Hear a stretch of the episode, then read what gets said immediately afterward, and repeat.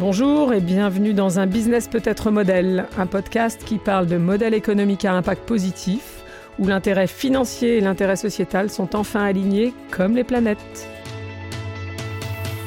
Collaboratif, local, inclusif, circulaire ou fonctionnel, les cinq business models à impact que nous allons explorer ensemble ont en commun que plus l'entreprise y développe ses ventes, plus son impact sociétal ou environnemental positif est grand. Et inversement. Je suis Elisabeth Laville, fondatrice d'Utopie, et ce podcast est réalisé en partenariat avec le groupe Danone pour le programme Noé.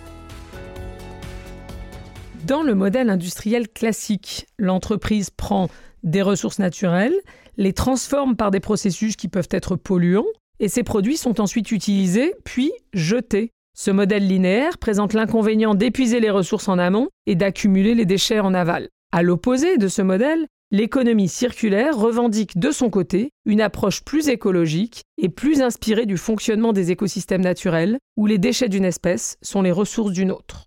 L'exemple de cet épisode de notre podcast, la société Interface, a été fondée en 1973 par Ray Anderson.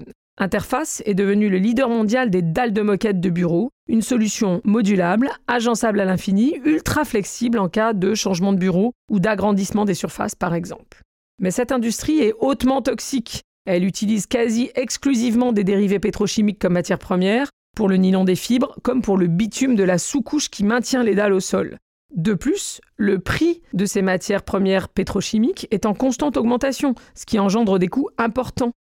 L'activité produit par ailleurs une grande quantité de déchets, puisque dans ces immeubles de bureaux luxueux, dès que quelqu'un renverse son café sur la moquette, si on ne peut pas nettoyer la dalle, on la change et on la jette. Au début des années 90, ces impacts environnementaux commencent à être dénoncés par des activistes et Interface doit rapidement répondre à ses clients architectes qui questionnent l'entreprise et ses représentants sur les actions menées en faveur de l'environnement. La suite nous est racontée par Laetitia Boucher, Regional Sustainability Manager chez Interface. Notre histoire débute en 1994, quand un de nos clients nous a demandé ce que nous faisions pour l'environnement. Ray Anderson, le fondateur d'Interface, a cherché une réponse. Il s'est inspiré du livre de Paul Oken, The Ecology of Commerce, et a décidé que son entreprise passerait d'un modèle économique linéaire à un modèle circulaire.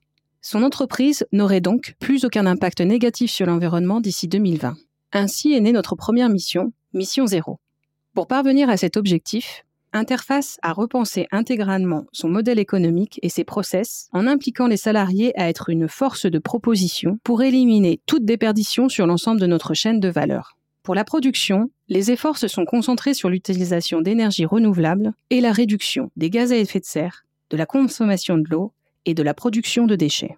Pour les produits, nous avons repensé leur conception pour diminuer l'usage des matières issues du pétrole augmenter les matériaux recyclés et biosourcés, réduire son poids tout en améliorant ses qualités et ses performances. Par ailleurs, nous réintroduisons nos déchets industriels ainsi que les déchets d'autres industries dans nos produits. Nous travaillons également activement pour étendre l'usage de nos produits et favoriser leur réemploi. Et enfin, nous avons cherché des solutions pour pouvoir les recycler intégralement. 2019 a été une année historique pour Interface avec l'annonce de la réussite de Mission Zéro.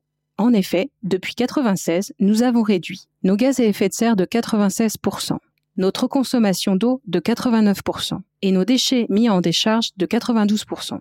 Toutes nos usines fonctionnent avec 100% d'électricité verte. Mais notre plus belle réussite est d'avoir réduit l'impact carbone de nos produits de 74% sur l'ensemble de son cycle de vie. 74% en 25 ans, c'est vraiment énorme et les émissions que nous ne pouvons éviter, comme le transport, sont automatiquement compensées dans des programmes d'implantation d'énergie renouvelable ou de reforestation. Tous les produits que nous vendons sont donc neutres en carbone depuis début 2019. Et comme nous ne pouvions nous arrêter en si bon chemin, la même année, nous avons défini un nouvel objectif, devenir une entreprise à impact carbone négatif d'ici 2040. C'est notre nouvelle mission Climate Tech Back. L'idée est de continuer à vivre le zéro, à utiliser le carbone comme une ressource, à aider la nature à se réguler en participant de manière positive aux écosystèmes, et enfin pousser l'industrie à agir pour le climat. Nos premières réussites La sortie début octobre d'une sous-couche dont l'empreinte carbone des matériaux recyclés et biosourcés est négative, ce qui nous permet de réduire l'empreinte carbone totale des produits de 33,4%. et d'avoir un taux de 92,8% de matériaux recyclés et biosourcés dans nos produits moquettes. Nous sommes donc à deux doigts d'arrêter d'utiliser des matières issues de pétrole. Et en 2021, nous sortons notre premier produit à impact carbone négatif. Merci Laetitia pour ce témoignage extrêmement convaincant. On voit qu'il est possible de réduire radicalement ses consommations d'énergie, d'augmenter radicalement sa consommation d'énergie renouvelable, de remplacer radicalement des matières premières pétrochimiques par d'autres matières biosourcées ou recyclées, et en plus de faire des économies, de créer des emplois qualifiés localement et surtout, dans le cas d'Interface, de maintenir une position de leader mondial de son marché dans un environnement devenu hautement concurrentiel. Merci de nous avoir écoutés et merci à mon invité de nous avoir éclairés.